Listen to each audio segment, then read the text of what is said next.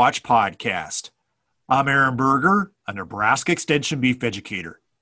For today's Beef Watch podcast, we're going to be discussing one in a series of five Beef Watch webinars held during the month of March focused on drought mitigation and management.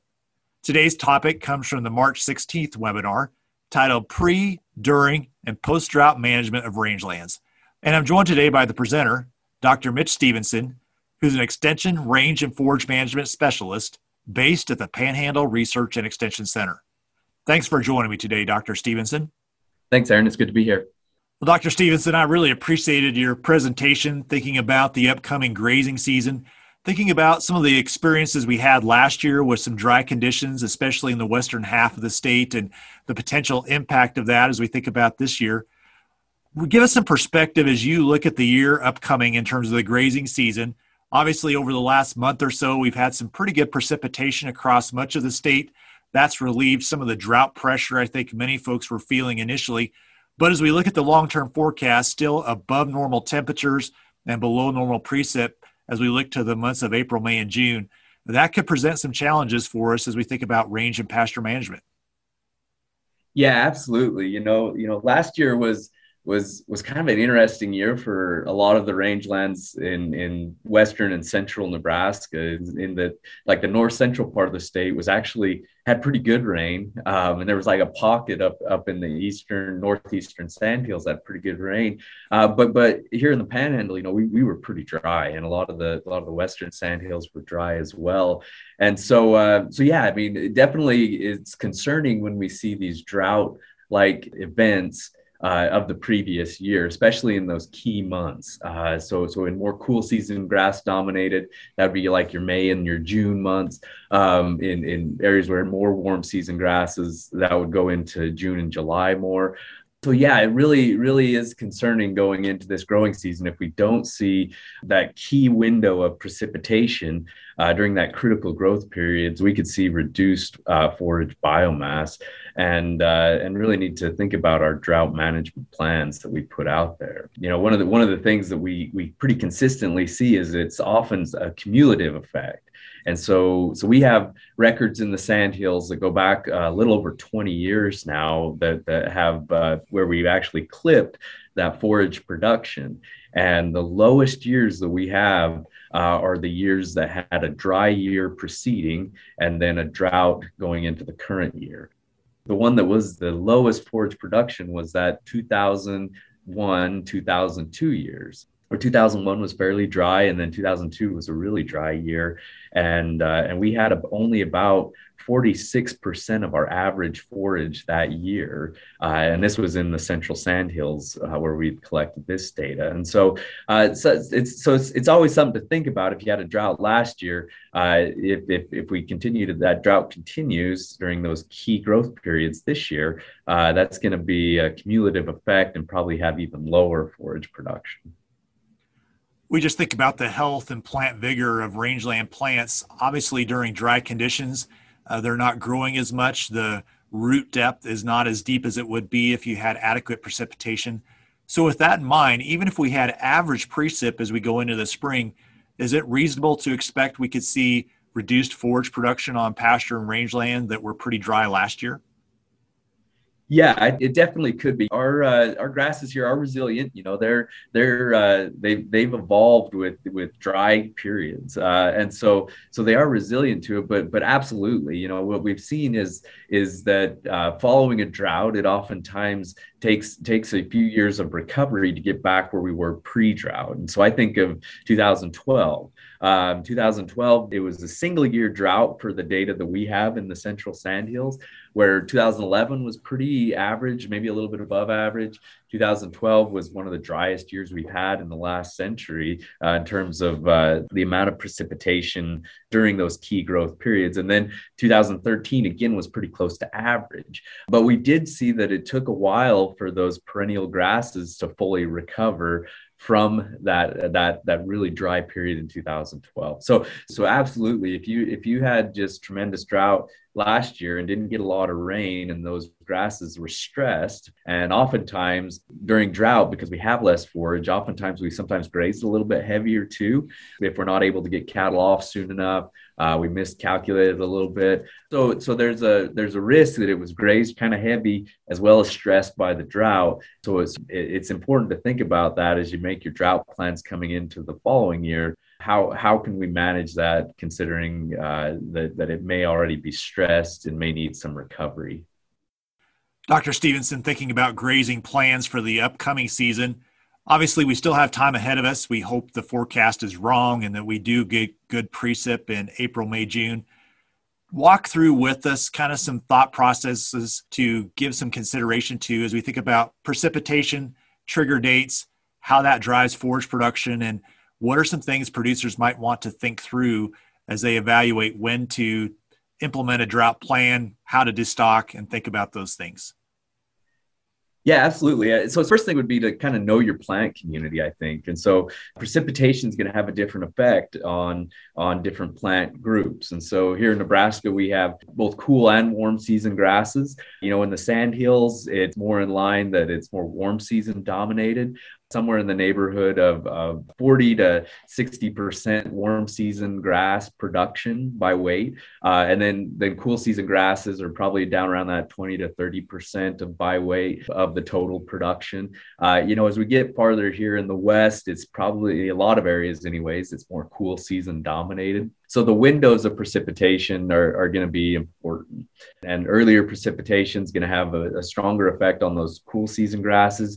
Uh, later summer precipitation is important for the warm season grasses. So I think that that's pretty important. You know, in the sandhills, we've done quite a bit of work looking at the, the times when precipitation is most important for that that biomass production. And so what we try to do is model that so that we can see see when when that precipitation comes how that has an effect. And one of the things that we've looked at is is number of precipitation events over a tenth of an inch. So relatively small precipitation events uh, but it gives a, a, estimate of some of the frequency of how quick how how many how many events are coming during critical growth periods. So so in the sand hills that's may june and july are the most critical or they model the best with total plant production.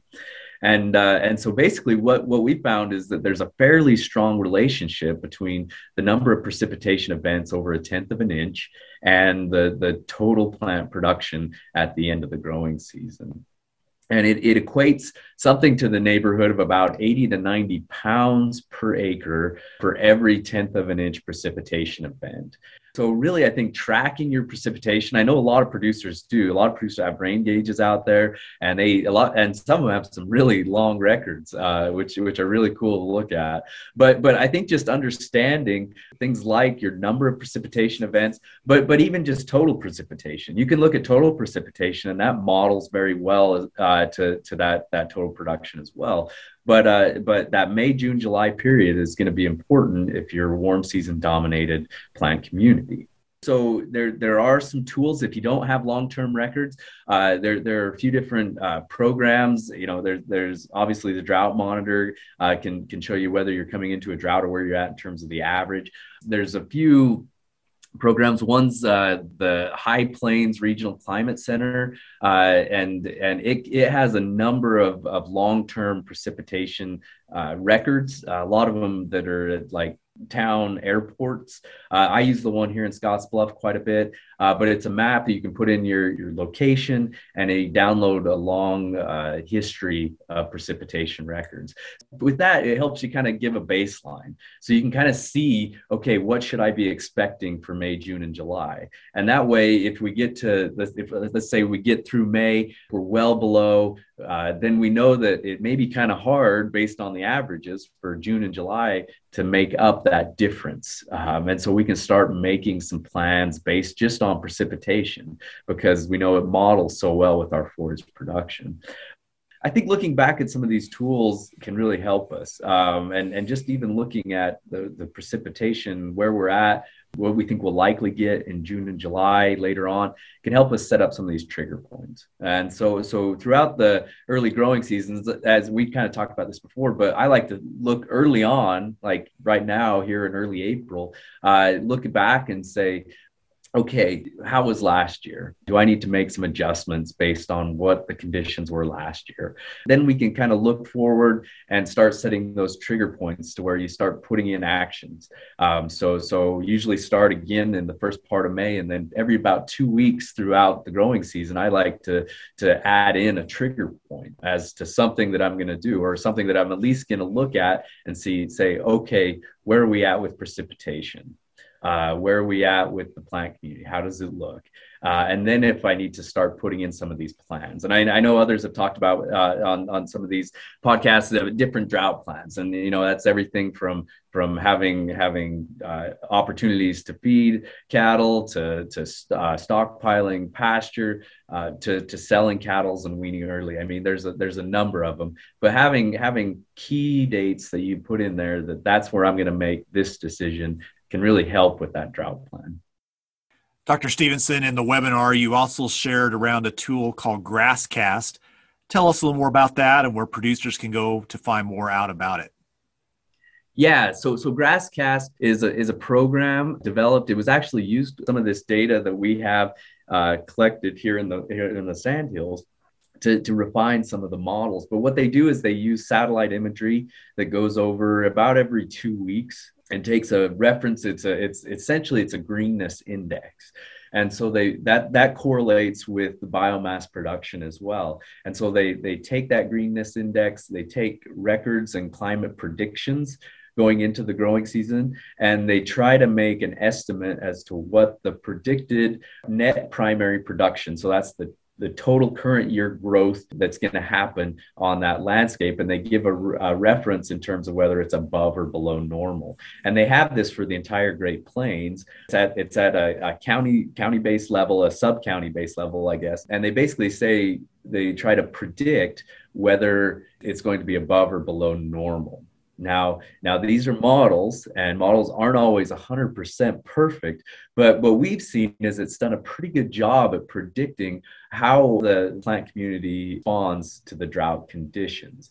And it gets better as the summer goes along. So they usually start in early May and start giving these predictions. And they base it on whether it's going to be an average year, it's going to be a wet year, it's going to be a dry year. And so you could kind of make some assumptions based on that, based on what you're seeing and the current level of precipitation as to where you're going to be in terms of forage production at the end of the year. So, so I think it's just a phenomenal tool, and the science behind it is cutting edge, and I think really fascinating that that we've come to a, a day where we can use these satellite images and, uh, and, and to help us in our management of our landscapes over large regional scales. So it's pretty fascinating uh, the type of technology that we're able to use now. Dr. Stephenson, anything else on this topic you'd like to highlight or tools that producers should think about as we think about the upcoming grazing season? I, I, think just understanding the plant community is, is is so important. You know, understanding what type of of, uh, of grasses you have out there and how they respond to different periods of precipitation. And I think if you have a pretty good grasp of that, then you can really start making those drought management plans really specific to your ranch. I mean, every every ranch is a little bit different, and so so oftentimes we give uh, kind of general thoughts and ideas, uh, but but with every situation, uh, the more information that you know, the better able you're able to really fit that that drought management plan to your place to help one uh, maintain that resilience in your landscape so you're not just overgrazing during those dry periods, which is really critical, but you're also limiting, uh, from an economic standpoint, the negative effects that droughts can have. And so uh, use every tool in your toolbox. And, um, and I think there's a lot of benefits to that. I will just bring up another program really quick called the Rangeland Analysis Platform. This is another satellite based, based uh, program. It can be found at rangelands.app you can look at this program and it goes back because we have satellite records since 1986 and so you can go back in time and look at changes in cover on a landscape so things like bare ground or things like uh, uh, annual grass cover. And then you can also they they recently just added uh, biomass to that as well. So they use models that again use this satellite imagery that it's correlated with biomass production.